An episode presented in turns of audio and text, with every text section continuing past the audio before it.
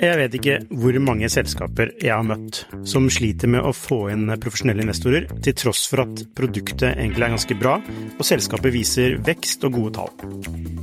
Hvis det er én ting de proffe investorene er på utkikk etter, i tillegg til at du bygger et bra selskap, selvfølgelig, er hvordan du håndterer dine aksjonærer, eller ditt såkalte captable, som det heter på startupsk. Et ødelagt captable setter rett og slett en stopper for selskapsutvikling. Unlisted.ai gjør det mulig for selskaper å håndtere aksje- og opsjonsprogrammer, aksjeeierboken, captable og det meste av rettigheter inn mot aksjene i selskapet på ett sted. Prøv unlisted.ai sin gratisversjon i dag. Velkommen til en ny episode i vår ukentlige podkast. Nå hadde vi vår forrige episode allerede på mandag, men siden det, skjedd, det skjedde noe spennende på mandag kveld som vi ikke fikk snakke så mye om, og det var Apple sin Worldwide Developers Conference, hvor de lanserte en rekke nye spennende produkter. Så med meg i studio i dag har jeg Mats Staugård, som er gründer av Kickback, men også gründer av Mac-nettstedet, eller Apple-nettstedet Mac1. Velkommen, Mats. Tusen takk. Du er jo en skikkelig Apple-fanboy, eller hva? Uh, ja, det er vel uh, Jeg liker vel ikke det begrepet, men uh, du kan godt kalle meg det. Det går helt greit. andre har vel kalt meg Apples uoffisielle talsmann i, i Norge. så ja. ja. Jeg liker Apple-produkter, det kan man vel godt si. Yes, Mac1. Når lanserte dere det? Det startet vel i 2002, faktisk. Mm. Ja, det hele startet med at jeg egentlig startet en Apple-nettbutikk. Og så så jeg jo at jeg måtte jo ha et sted å markedsføre meg for å selge Apple-produkter. Og så startet vi da Mac1 som en, ja, en idé for å prøve å markedsføre den nettbutikken. Og så var vi jo gjort altfor dårlig research, og marginene på Apple-produkter var jo ikke noe å leve av, så da bare stengte vi ned Apple-nettbutikken og fortsatte med Mac-nettstedet, da. Dette var jo da på siden av studier og alt mulig annet man drev med. Ja. Så ut av Mac1 så vokste jo også da ideen om kickback, som jo da vi startet i 2009, da. Og Skipsted investerte i 2013. Så etter Skipsted har kommet inn, så har jo prioriteringene våre blitt skiftet litt, da, siden det, er, er, der vi får betalt. Og Apple-nettstedet er jo bare vært en hobby, da. Ja. Vi diskuterte jo i forkant av, av programmet her at vi ikke skulle snakke så, så mye om Schibsted-eierskapet og, og Snapsale, for det vil ikke dere uttale om, så, så, vi kommer ikke til å gå inn på det. Men vi skal gå veldig, kanskje ikke veldig, men litt i dybden på Apple. Personlig så er jeg jo sånn greit glad i Apple. Jeg har, jeg har eid mange Apple-produkter eh, gjennom årene. Eh, spesielt altså fra de lanserte da iPoden i når var det, 99? 2000? 2000 og, ja. 2001 var det. Så. Um, um, og så har de jo Apple har jo møtt litt kritikk eh, de siste årene for å ikke være så innovative. Eh, men denne konferansen her var kanskje litt spesiell, eh, i positiv forstand, eller, eller tar jeg feil? Uh, ja, jeg syns jo det, det, var en absolutt spennende konferanse. Uh, jeg, ja, jeg vil jo bestride hele dette innovasjonstemaet som så mange snakker om. Eh, mange tror jo, eller mener jo da, at innovasjon handler om å være først ute med et eller annet. Apple har aldri vært først ute med noe som helst, egentlig. men de har stort sett vært best, da. Så de var, de var ikke først ute med iPhone?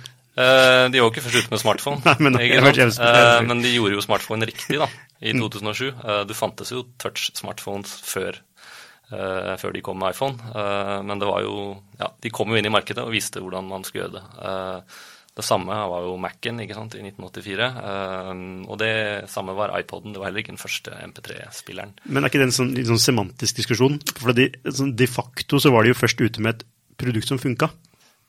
Ja, men det er jo det som er på en måte innovasjonen, da. Ja. Uh, så, og da er de jo først ute òg.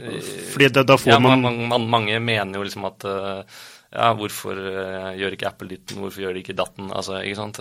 la oss si hvorfor Jeg minnes en, en, relativt nylig kritikk i var jo hvorfor har, lager ikke Apple netbooks?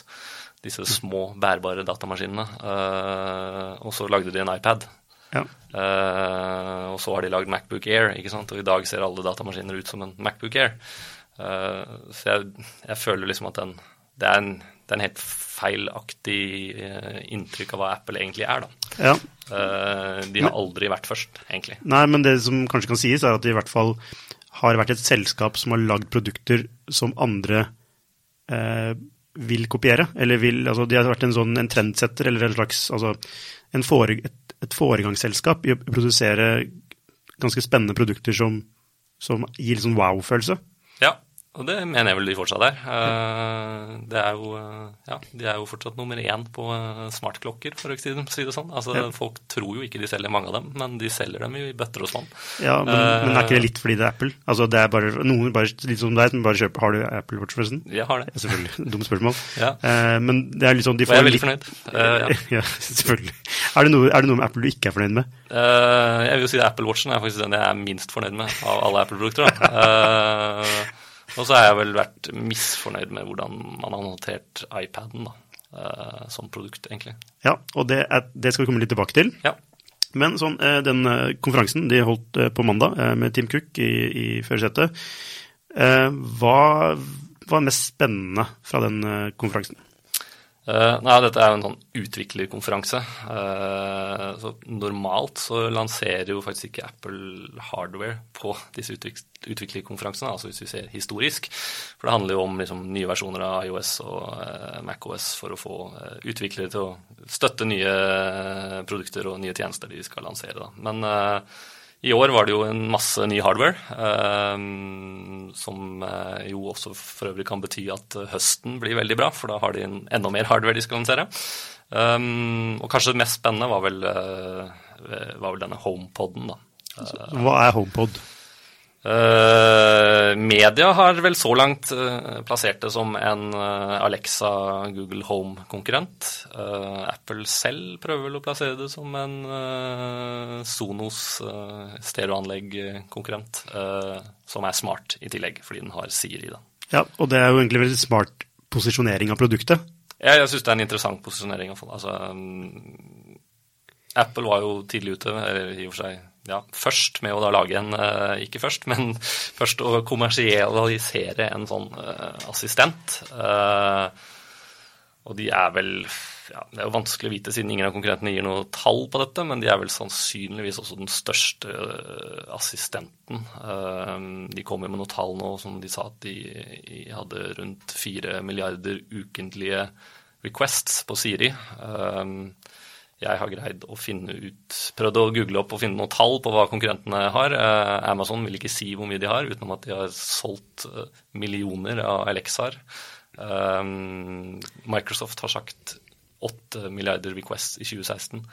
Google nevner ingenting. Er det, er det, er det en relevant kopi eller et metric? det er relevant fordi at det er jo maskinlæring, ikke sant. Så det er jo snakk om mest mulig data inn for å bli best mulig i den andre enden. Ja, det er et godt poeng. Eh, men altså at, at Apple får mange requests, sier jo ikke noe om kvaliteten på produktet.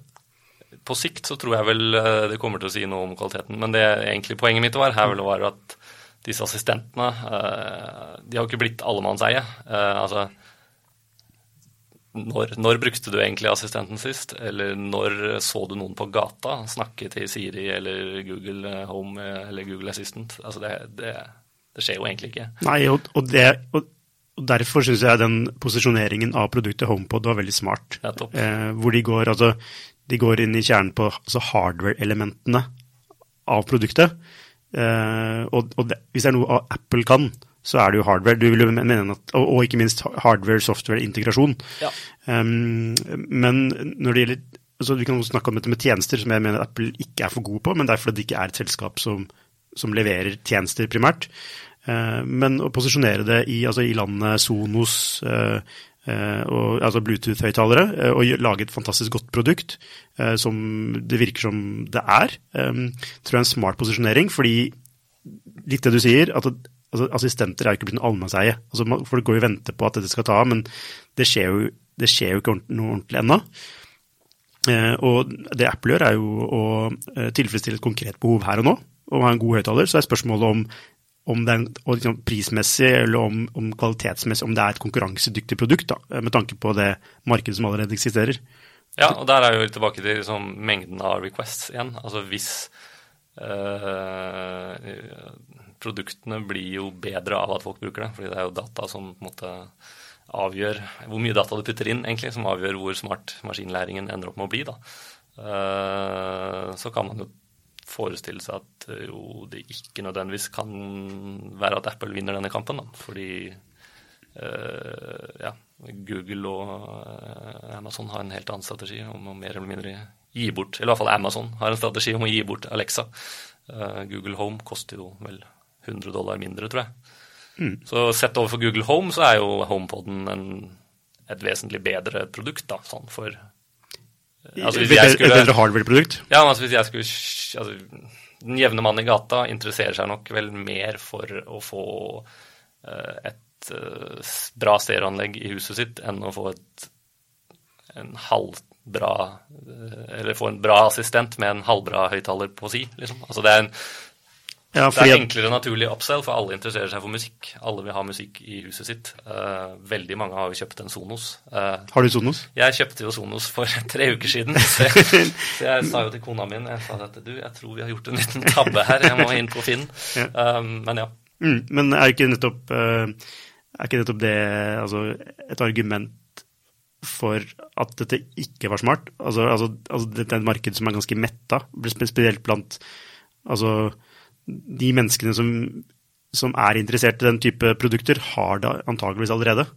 Det skal mye til for å kjøpe et altså Hvis du ikke er veldig fanboy, da eh, nå er jeg Beklager at jeg brukte uttrykket, men, men, hvis du ikke er veldig glad i Apple, så skal det mye til hvis du allerede har Altså, vi har tre Sonos-høyttalere. Ja. Det skal veldig mye til for at jeg kjøper en, eh, en, en HomePod. Ja, eh, det er absolutt et godt argument. Eh, men jeg tror også at eh, Sonos er jo en hakk høyere investering enn å kjøpe den vanlige Bluetooth-høyttaler eller ja, noe billigere, da.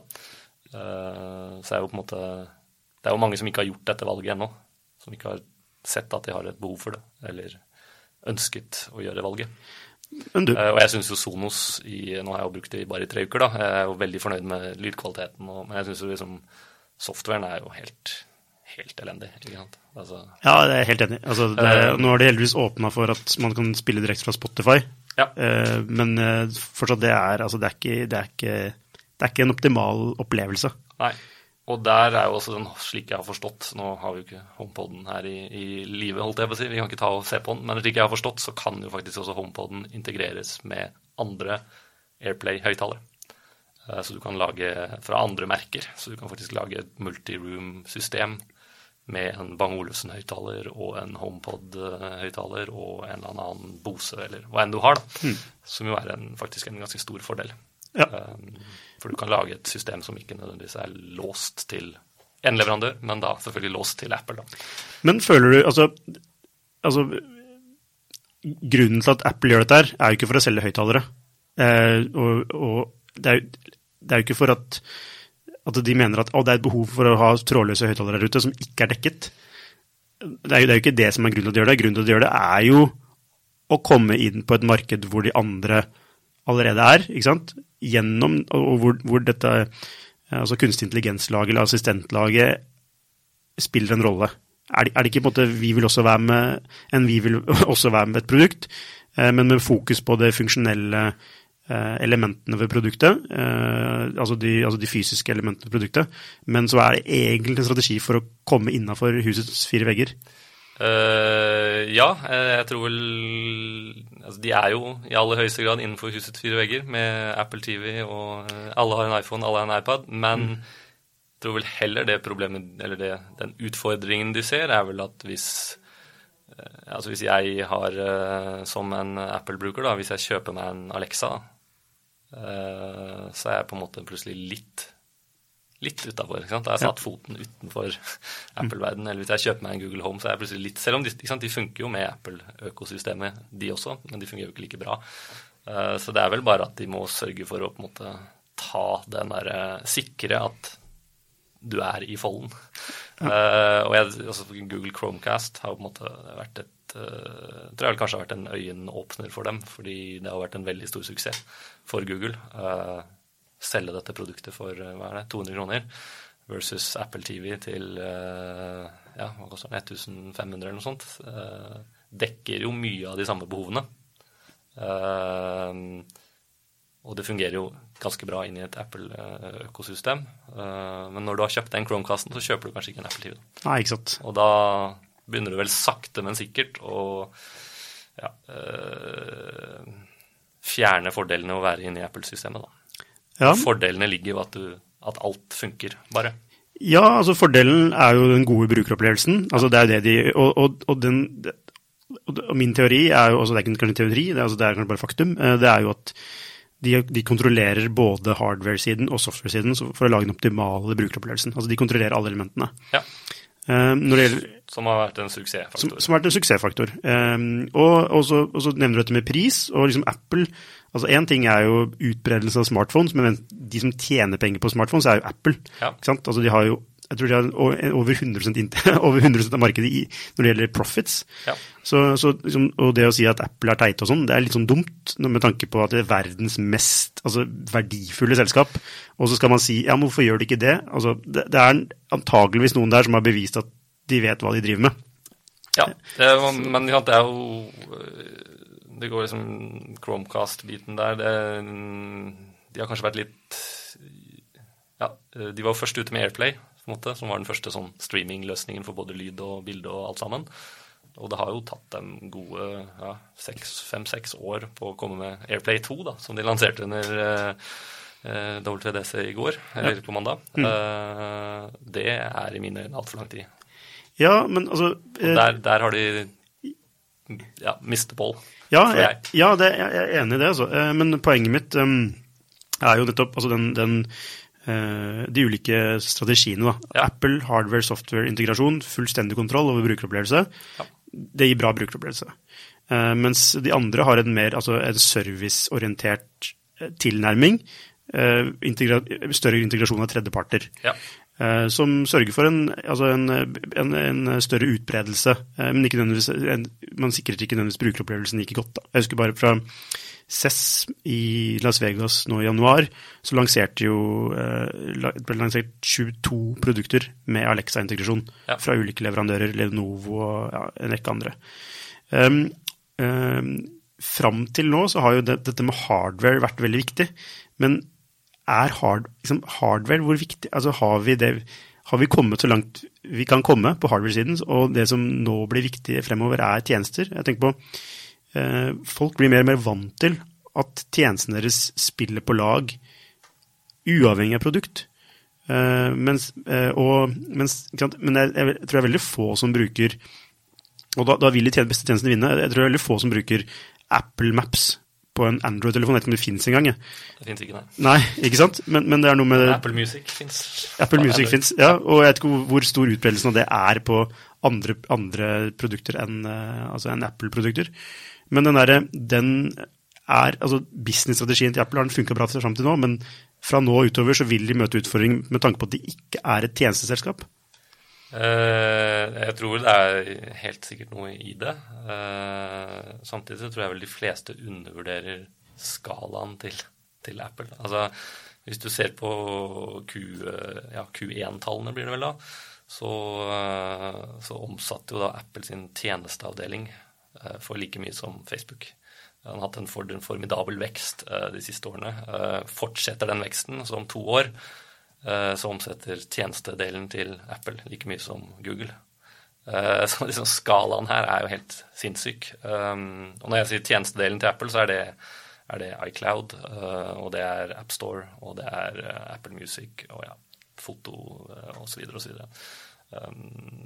Så at de liksom er eh, fryktelig bakpå på tjenestebiten, er vel en sånn eh, kroner og øre, ikke noe som stemmer, men øh, har de like Altså ut ifra et sånn teknisk ståsted, har de like sexy produkter som Google øh, på tjenester?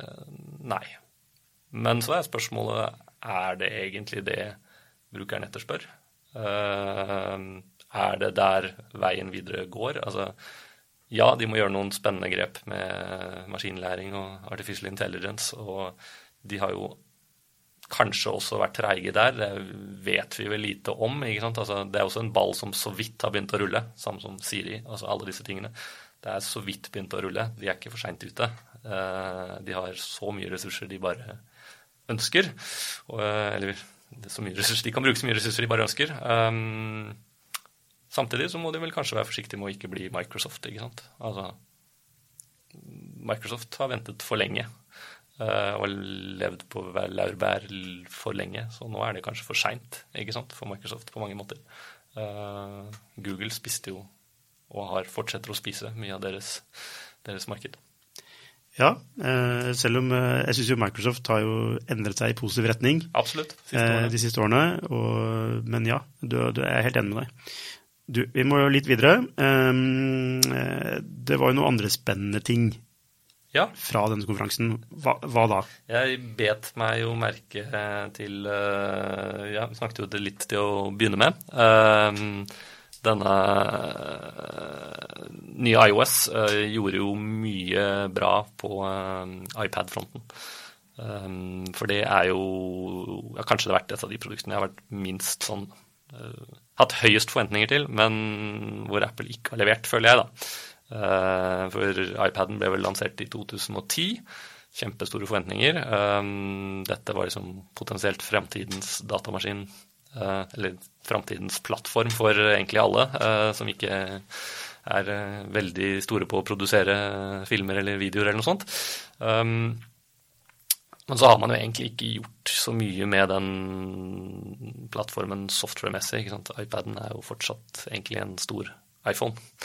Um, men nå under WDC WWDC så viste jo Apple veldig mye nytt for iPad-brukere, som jeg tror kan være akkurat det som får det til å på en måte bikke over til å kunne bli en reell eh, datamaskinerstatter, da, hvis vi skal kalle det det. Ja, På hvilken måte da? Eh, et eksempel var jo en filbrowser ja, Finder, egentlig, eh, hvis du er en Mac-mann, mm. for, for, iPaden. Sånn at du kunne koble opp iCloud Drive, Google Drive, Dropbox, alle sånne typer forskjellige lagringstjenester, uh, og ha filene dine tilgjengelig. drag and drop, du kan dra, og slippe filer fram og tilbake mellom vinduer på iPaden. Du kan ha flere apps oppe samtidig. forbedret tastaturstøtte osv. Eh, veldig mye som gjør dette mye, mye mye bedre produksjons... Altså, ja, for de som jobber, skriver mailer, eh, ikke bare surfer og ser på film. Men må du ikke ha altså Det jeg savner eh, med en iPad, en iPad, er jo tastatur. Ja, det, det, har de jo lansert en, en løsning som jo er Eh, ja, skal vi si, forbløffende nær eh, Microsoft sin løsning. Så ja. åpenbart Apple har kopiert i dette tilfellet. Ja, nettopp. Ja, Men gjør det riktig? Nei da. Ja, Surface syns jeg er et spennende produkt, men jeg tror ikke på den Altså, jeg, jeg tror ikke at uh, touch fungerer inni i Windows, og det Nei, det gjør jo ikke det. Det gjør jo egentlig ikke det. Men uh, Så jeg iPad-salget har jo falt nå i Det er vel ti kvartaler eller 13 kvartaler uh, hvert eneste kvartal. Um, kanskje kan det snu nå. Det er i hvert fall Fordi det er, det er, den retningen som har ført til Altså det, er, det, er, det har vært den mangelen ved produktet. Altså den business-siden av det. Altså, altså det ikke bare et leanback, men også ja, det faktisk er en du, altså, device du kan jobbe med. Den jevne mannen i gata kan bruke en iPad som sin eneste datamaskin. Ut ifra hva de er vant til å bruke av datamaskiner, da. ikke sant? Altså filer og den type ting. Altså jeg føler jo at det at du ikke har tilgjengelig filene dine i det hele tatt, er jo en sånn uh, ja, vanskelig for folk å snu hodet sitt rundt og tenke hvor er filene mine? Altså er, de er jo vant til det, ikke sant. Uh, så jeg føler at vi kanskje beveger oss mot at en, en iPad-renessanse. Vi får se. Det, ja, vi får se. Det vet vi ikke. Ja, nei, altså jeg er skeptisk, men eh, det, og det lønner seg in the long run. Men det er, ikke noe, er, det er ikke noe, spennende. Uh, yes, uh, en, en, tredje ting uh, som ble lansert, det var en Apple Pay-funksjon i iMessage. Ja. Hva, hva, hva, var det for noe? Uh, først uh, Apple Pay, for de som jo ikke helt vet hva det er, så er jo det Apple sin betalingsløsning. Um, som jo går over NFC, som egentlig er ment for å være betaling i butikker uh, på betalingsterminaler. Um, som de har rullet ut i jeg tror ti eller elleve land. Um, veldig enkelt, veldig, veldig Altså igjen, betaling, mobilbetaling gjort riktig. Um, også nå har de da lansert vennebetaling. Um, som jo er uh, Det er det jo absolutt ikke først med, og i Norge er det vel kanskje sist. Mm. Men uh, det interessante var jo at de faktisk skulle lansere uh, vennebetaling i Norge. For de viste jo en presentasjon, og så var det et lite kart, og der var Norge, eller norske flagget var presentert. Um, som tyder på at da Apple Pay mellom venner iallfall kommer i september denne høsten, når iOS 11 lanseres. Det kan jo også bety at Apple Pay i fysiske butikker også kommer. Og da har de jo en liten konkurrent, en liten norsk bank som heter DNB, som har en liten tjeneste som heter VIPS, um, som blir spennende. Um, fordelen til Apple her er jo at altså er det 50% som har, Apple, altså som har en iPhone? Eh, siste jeg i hvert fall har fått med meg tall, er liksom 50 pluss uh, prosent med iOS i Norge. Eller en, en ja, iPhone. Og, og, de har antageligvis også kobla kredittkortet sitt Mest, i, sannsynlig. Ikke sant? Så, um, og da, altså det er fordelen. De kommer til et, altså dekka bord. Um, ulempen er jo den derre Altså, jeg har en Android-telefon nå, en ja. Samsung, um, og jeg vil aldri kunne bruke den tjenesten. Nei. Um, og det, akkurat det er, er ikke et lite problem. Altså, det er mange, mange som altså Halvparten vil aldri kunne bruke den tjenesten. Så da vil det ikke være en sånn Du får ikke en feeling av at dette er et, et, et univers, universelt betalingsprodukt. Eller unnskyld, bet, Vennebetaling? Ja. Uh, nei, uh, nå vet vi jo ikke nødvendigvis om dette er noe de har tenkt å Det har jo vært versert en del rykter om at de har tenkt å lansere iMessage til Android. det er jo fullt mulig at de på sikt kommer til å gjøre. Men det er den Jeg vil si det er vel den store fordelen Vips har, da, i hvert fall. At de er jo på tvers av alle plattformer. Eller iallfall Android og iOS. Så det dekker jo alle. Det er jo en utfordring når du skal betale til venner, hvis du bare kan betale til ja, fem av ti venner. Ja, uh, så blir det vanskelig. Ja, og når, hvis da du opplever det nok ganger, så, så, så blir brukeropplevelsen dårlig. Da. Ja. da blir det et sånt produkt ja, men det, Alle har VIPS, ikke sant? Alle har VIPS uh, i Norge. Um, Samtidig så tror jeg jo ikke DNB har egentlig en sjanse. Uh, eller de norske bankene har en sjanse i dette markedet. vi har et nytt EU-regulativ som kommer neste år, PSD2 Det snur jo egentlig opp ned på, på alt. Apple, Facebook, Google, alle kan jo egentlig bli banktjenester. Uh, og jeg tror også at Apple forstår at vennebetaling, så, så må dette funke til, til, et større lag da, enn bare de som har iPhone. Ja, men altså, bare, ja, det, det, må vi snakke litt mer om. Men det, det, for, altså, dette med at iMessage ikke finnes på Android, ja. er ikke det liksom litt i kjernen på at Apple er et altså det er primært et hardware produkt, eller hardware-selskap. Og, ja, det er tilbake til akkurat det samme vi diskuterte ja, før. Sant, Men med, med tjenester ikke sant, som mm. gjør at det utelukker en del, og mens man er vant til, og i større grad vant til, at man kan at ting er universelt. At det, ting funker på tvers. Eh, mens Apple har jo bygd seg opp nettopp på at det kun funker innen deres eget økosystem, som for så vidt er veldig bra, altså ikke noe å si på det. Eh, og det er derfor jeg sliter litt med den eh, videre altså, Eh, altså Apples fremtid her, da. Men, men Ja, altså jeg, jeg deler jo i Apple Pay er et godt eksempel på akkurat dette. At uh, jeg tror Apple har en eksepsjonelt stor fordel ved å ha Apple Pay. Uh, fingeravtrykk, leser, hele pakka er liksom ferdig integrert. De har kortet med en gang du starter, starter telefonen din. Uh, jeg kan gå ut og når dette blir slått på, betale i en norsk butikk uten å gjøre noen ting. Ikke trenger ikke å installere noen app, trenger ikke å gjøre noen ting superfordel. Uh, fordelen er ikke like stor når de skal gjøre dette som vennebetaling, hvor man ja, er avhengig av at alle har en iPhone, noe alle ikke har. Uh, og da er man liksom i gang med akkurat det samme vi snakket om tidligere. De sakte, men sikkert så angripes liksom kjernen til Apple, da. Uh, ved at jeg da kanskje ikke bruker iMessage, men at jeg bruker Facebook Messenger, da, fordi alle er på Facebook, og Facebook Messenger helt sikkert også kommer med en vennebetaling eh, neste år når bankdirektivene åpnes opp.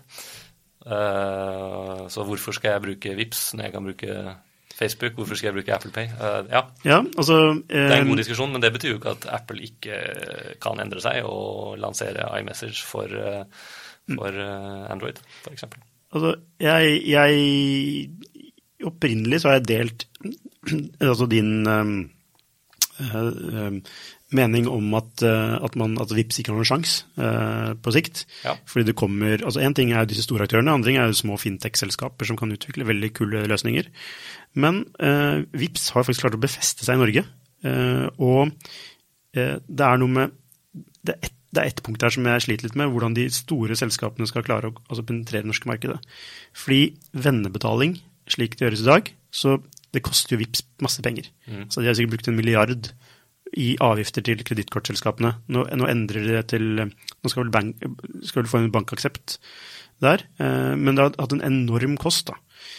Og jeg er, jo, jeg er, jo, veldig lite glad i DNB som bank, så jeg ja. gleder meg jo litt hver gang jeg bruker Vipps, for da vet jeg at de tapper penger. penger. Ja, ja. Du overfører mest mulig penger hver gang. Du, du, um, og tror du Apple Pay og For det er jo kredittkortet det er jo kredittkortet som er kobla opp til det. Mm. Tror du de vil eh, altså tape penger å, i alle markeder for å, for å hente brukere? Eh, det tror jeg de er fullstendig villige til. Eh, I tillegg så har de jo en markedsmakt som eh, jo også tvinger Visa og Mastercard til å sannsynligvis akseptere deres betingelser. Det er et godt poeng. Um, og det gjelder jo de andre aktørene også. Men um, hoved... Altså, alt tyder vel på at framtidens uh, mobilbetalinger kommer til å gå over NFC. Uh, og så lenge Apple uh, ikke åpner opp sin NFC-plattform for noen andre enn seg selv, uh, så kan jeg vel vanskelig se for meg hvordan DNB får tilgang til NFC-biten på Apple-telefonene. De har jo prøvd det med, det med value, relevant? og det varte vel i Men er det så relevant? Altså, jeg tenker den derre altså, altså, mobilbetaling i butikk er bare tull. Altså, du, der har du, altså, du har en altså, ja, der, har, du prøvd, har du prøvd Apple Pay? Jo, men altså, jeg har jo med kortet mitt. Ja, altså Hvis jeg ikke har med kortet mitt, som i altså, kanskje én av hundre tilfeller, da, så greit, så skjønner jeg det, men altså, jeg må jo stå i kassa og vente på at de, de skanner altså, altså, Jeg har betalt en del med Vips og Mobile Pay av interessens skyld i ja. butikker og sånn. Det er jo det er en grei opplevelse, men det tar jo ikke dobbelt så lang tid som eh, å betale med kort. Ikke sant? Ja. Ja. Men med Apple Pay, da, jeg har prøvd dette i, i, i USA eh, med et amerikansk kort.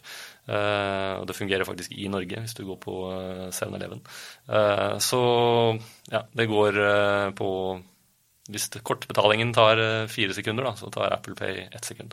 Ja, men altså, det, de tre sekundene, er de viktige der og da? Altså, det er, er, det tid som er ja, men det, altså, det, er bare hele flyten. ikke sant? Det er Hvorfor lanserer Amazon en butikk hvor du ikke trenger å betale? ikke sant? Du bare går ut av butikken. Eh, det er jo, jo frictionless. Men da er vi, men da, da er vi nettopp Og sikkerhet, ikke minst, men, i andre land. Da. Ja, men det mener jeg jo, det er jo en reell altså, det, er, det er, noe reelt noe, noe, annet. da.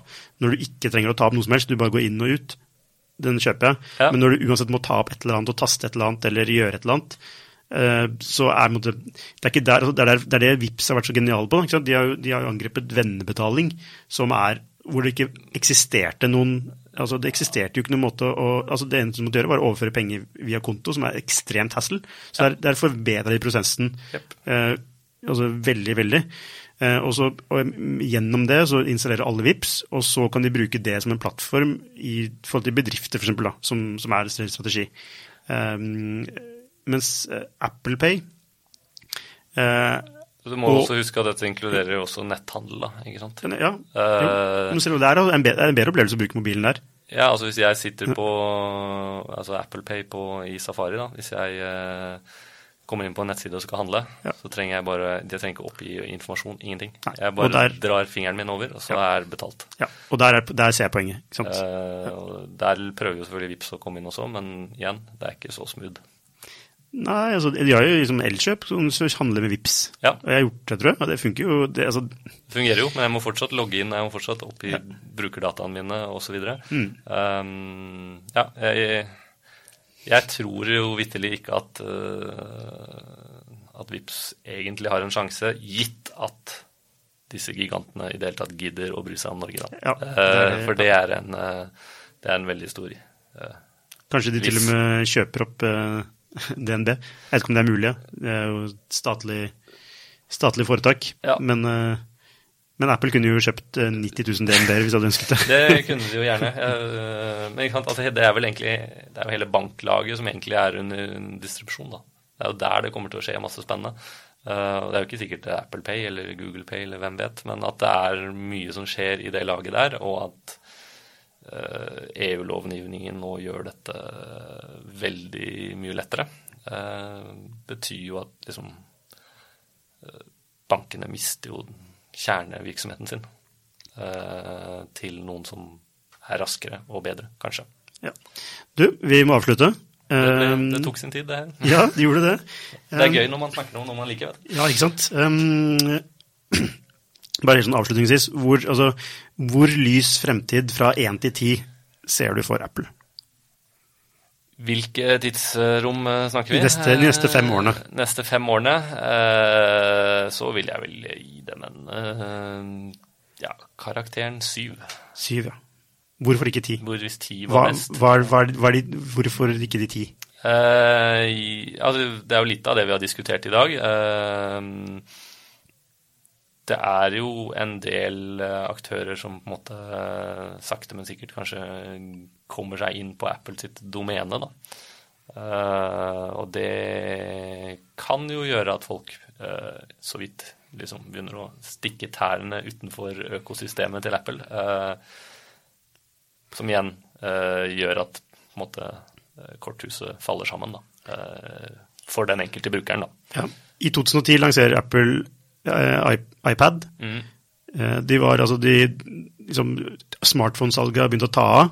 Så de var på, på høyden.